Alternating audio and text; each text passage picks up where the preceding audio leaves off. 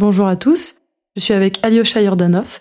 Aujourd'hui, nous allons parler de la structure organisationnelle telle que décrite dans la Constitution en holacratie. On va donc se pencher sur l'article 1.1, l'alinéa 1, la fonction d'un rôle. Est-ce que tu veux nous expliquer, Alyosha, en quoi ça consiste? Alors, la, la, structure organisationnelle, donc l'article 1 de la Constitution, c'est le seul qui n'est pas euh, facultatif. Enfin, les, quand on fait une adoption partielle, on peut ne, pas retenir l'un ou l'autre des articles, mais l'article 1, c'est le socle de base euh, de la structure organisationnelle. Donc c'est très important, ce sont vraiment les fondations de ce qu'on retrouvera partout ailleurs dans les processus qui seront décrits dans les articles suivants. L'article 1 commence avec un premier alinéa sur la définition d'un rôle, qui est vraiment l'entité la plus petite, la structure de base d'une holarchie. Euh, les rôles, euh, vous le savez, sont structurés en cercles et les rôles peuvent eux-mêmes se décomposer dans des plus petits rôles. C'est défini comme une entité organisationnelle, c'est le terme euh, consacré dans la Constitution. Et c'est une, une, belle façon de nous dire à quel point un rôle n'est pas une personne. Un rôle, c'est vraiment quelque chose de froid, de juste écrit, et c'est une, comme on indique, une entité organisationnelle qui se met au service du reste de l'organisation. Et c'est cette entité qui peut être prise en charge par une personne pour le compte de l'organisation. Donc on a dans cette toute première phrase de l'article vraiment le paradigme fondamental qui positionne le rôle comme étant au service de l'organisation. Et la personne se charge du rôle, va assumer un rôle pour le compte de l'organisation. C'est là aussi qu'on nous dit qu'une personne qui prend en charge un de ces rôles est leader de rôle. Alors ce terme il est important, vous le savez, euh, on va le retrouver dans toute la structure de la Constitution. Le fait de nommer cette personne leader de rôle positionne l'ensemble des relations qui vont avoir lieu dans l'organisation de leader de rôle à leader de rôle. Et là, c'est un des autres euh, fondements de ce système d'autogouvernance qu'est l'holacratie, de décaler la discussion dans l'organisation d'une discussion leader-exécutant, qui est un peu l'héritage traditionnel des organisations, vers une discussion leader-leader. Et donc le nom, le terme de leader de rôle est très important pour ça parce qu'il positionne cette intention. Il a une autre importance à ce niveau-là parce qu'on le verra plus loin, mais un, rôle euh, peut à tout moment se décomposer dans des rôles plus petits, donc devenir un cercle. Par voie mécanique, la personne qui est leader de rôle devient leader de cercle. Donc le fait d'avoir déjà ce terme de leader euh, sous-entend que on va avoir un petit peu ces autorités qui sont intrinsèquement liées à l'entité rôle, que le rôle soit décomposé ou pas. L'article nous décrit ensuite comment est décrit un rôle dans une holarchie, avec la raison d'être, les domaines et les redevabilités. Et euh, alors sans reformuler ces trois définitions, il y a peut-être des subtilités qui sont importantes quand même à saisir sur le fait que la raison d'être est une capacité ou un potentiel que le rôle va poursuivre ou exprimer. Il y a cette idée de potentiel dans la raison d'être euh, qui va être euh, très importante pour arriver à ressentir les tensions. Dans l'article suivant, le 1 2 1, on demande au rôle de gérer les tensions et en fait pour savoir ce que c'est qu'une tension, on a besoin de comparer la réalité existante avec euh, la raison d'être du rôle. Si un rôle n'a pas de raison d'être, c'est un petit peu compliqué de ressentir des tensions ou de savoir par rapport à quoi est-ce qu'on compare le réel. Il y a vraiment cette idée dans la notion de raison d'être de, de révéler un potentiel qui peut-être est encore invisible. Un petit peu comme si c'était la partie immergée de l'iceberg. La, partie émergée, c'est euh, ce que le rôle ou l'organisation fait déjà. Et la partie immergée, c'est son potentiel non encore réalisé, qui peut-être se réalisera. Et le pari qu'on fait en holacratie, c'est que en écrivant cette raison d'être, en l'explicitant, ben on se donne probablement beaucoup plus de chances de pouvoir se mettre en mouvement et aller exprimer ce potentiel. Il n'y a aucune règle dans la Constitution à cet endroit-là sur comment on écrit une raison d'être. Il y a des usages, il y a des pratiques. Euh, quand on fait de la formation ou du coaching en holacratie, on explique que on essaye plutôt d'avoir euh, une formulation qui reprend une finalité, et non pas un verbe d'action qu'on va plutôt réserver pour les redevabilités. Mais c'est bien un usage, la Constitution ne nous dit rien là-dessus. De la même façon, la Constitution ne nous dit rien en termes de, de longueur ou de concision de la raison d'être. Là aussi, il y a des usages et il y a une pratique.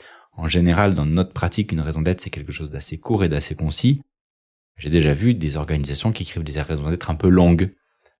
Je ne vois rien dans la Constitution qui l'interdit, Néanmoins, ce que je me dis quand même, c'est qu'une raison d'être trop longue, qui serait constituée en plusieurs phrases ou sur plusieurs thématiques par exemple, eh bien soit elle révèle qu'il y a plusieurs rôles en réalité à l'intérieur, soit elle risque d'être euh, tellement étendue que ça pourrait être potentiellement difficile de ressentir des tensions euh, en termes de potentiel exprimé. Est-ce que du coup tu aurais un exemple d'un rôle avec un nom, avec une raison d'être? Et euh, comment en fait une personne qui qui viendrait se mettre au service de ce rôle, qu'est-ce qu'elle ferait en fait? Ben, par exemple, toi, Emma, tu es leader d'un rôle qui s'appelle chlorophylle. Euh, ce rôle, il a une raison d'être qui dit euh, des espaces de travail verdoyants. Et ça, ça veut dire que tout peut être entrepris dans ce rôle pour que l'espace de travail soit verdoyant. Ça dit rien de plus précis sur comment il faut faire, ça dit pas à quel rythme il faut arroser les plantes, ça dit pas s'il faut les rempoter, en racheter de nouvelles, mettre des fleurs sèches ou des fleurs euh, en pot. En fait, il y a une totale liberté d'interprétation et il y a même une responsabilité d'interprétation de nos rôles pour comparer l'existant et cette raison d'être. Voilà, donc c'est souvent une, une finalité, un but visé qui est décrit de manière assez concise. Euh, parfois, on va choisir des raisons d'être qui sont volontairement euh, très ouvertes en termes d'interprétation, ce qui est un, une indication qu'on fait confiance finalement à la personne qui est leader de ce rôle pour faire sa propre interprétation de sa raison d'être. Et d'ailleurs, c'est quelque chose qui est assez intéressant à faire et à soutenir dans une organisation de non-lacratie, d'aller voir un rôle et de lui demander quelle est l'interprétation de sa raison d'être en fait. Qu'est-ce qu'il en pense? Comment est-ce qu'il voit les choses? Et finalement, quelle est sa vision? Est-ce que, au titre de ce rôle-là, tu es capable d'avoir une vision et donc de me dire où est-ce que tu veux aller Qu'est-ce que tu vas proposer? Et par voie de conséquence, quels sont tous les projets qui sont portés en ce moment par ce rôle-là? Voilà. Je vois dans notre gouvernance euh, chez Semaway, on a un cercle business par exemple, et sa raison d'être, c'est un business écologique pour l'entreprise. C'est extrêmement vaste, c'est pas très précis, c'est pas une action concrète à faire. Et ce qui est demandé justement, c'est à la personne qui est leader de ce cercle-là, ben, c'est de se faire une interprétation de qu'est-ce que c'est qu'un business écologique. Probablement que cette évocation-là le met par nécessité en lien avec tous les autres cercles, parce que qui dit écologique dit quelque chose qui s'équilibre avec les différentes euh, ressources en présence, et donc va créer des conditions de dialogue entre ce cercle et les autres, de manière à ce que le cercle propose des choses qui conviennent à ce qui est capable d'être pris en charge par les différents cercles qui vont conduire les prestations, par exemple.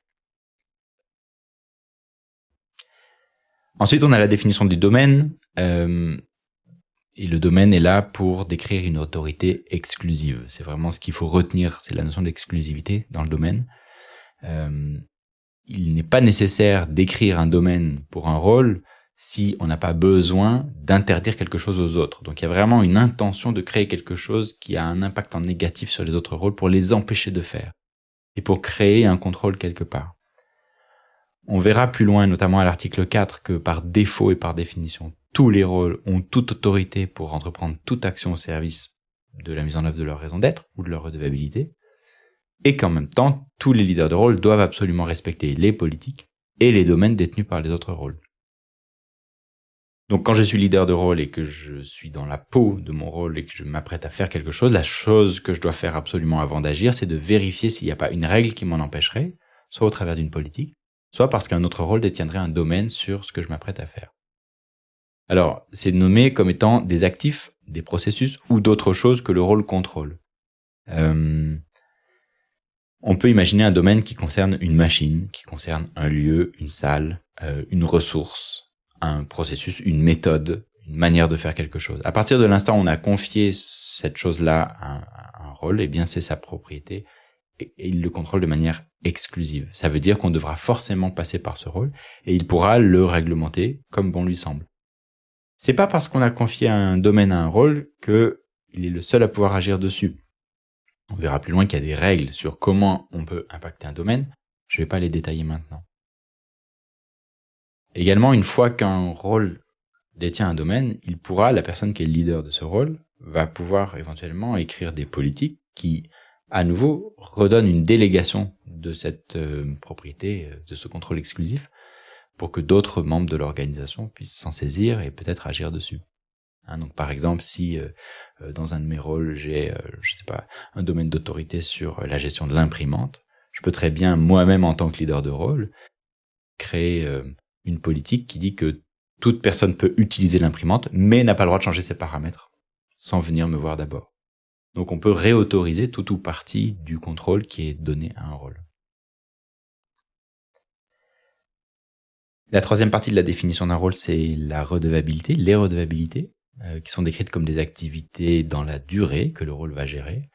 Ça, c'est intéressant, cette première notion de durée, parce que on ne devrait pas trouver dans des redevabilités des choses ponctuelles. A priori, un projet de courte, durée ne devrait pas être l'intitulé d'une redevabilité, et on va plutôt chercher quelle est l'activité qui décrit dans la durée ce qui inclut ce projet. Euh, donc il y a une distinction entre la notion de projet et la notion de redevabilité. Et cette redevabilité, elle est soit au service des autres rôles euh, de l'organisation, soit tout simplement pour exprimer la raison d'être du rôle ou de l'organisation. Ça veut dire que ça peut être aussi des redevabilités à destination de l'extérieur de l'organisation.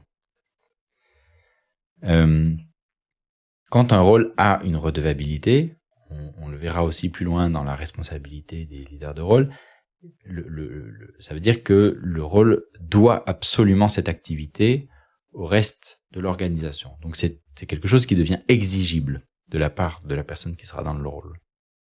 De ce point de vue-là, c'est très important sur tout ce qui est description des processus ou de, des approches un peu encadrantes. Et en même temps, c'est très très important, vous le savez certainement si vous êtes en train d'écouter le podcast, mais je, je le précise à nouveau, la liste des redevabilités d'un rôle ne sont pas la limite de ce que ce rôle a le droit de faire, mais bien le minimum de ce que l'on peut exiger de lui. C'est pas parce que mon rôle n'a pas une certaine redevabilité que je ne peux pas le faire. On verra plus en détail à l'article 4 comment est-ce que tout ça est décrit dans la Constitution. Et qui c'est qui peut ajouter ou modifier des redevabilités dans un rôle? Eh bien, on verra ça à l'article 5. eh bien, merci Alyosha.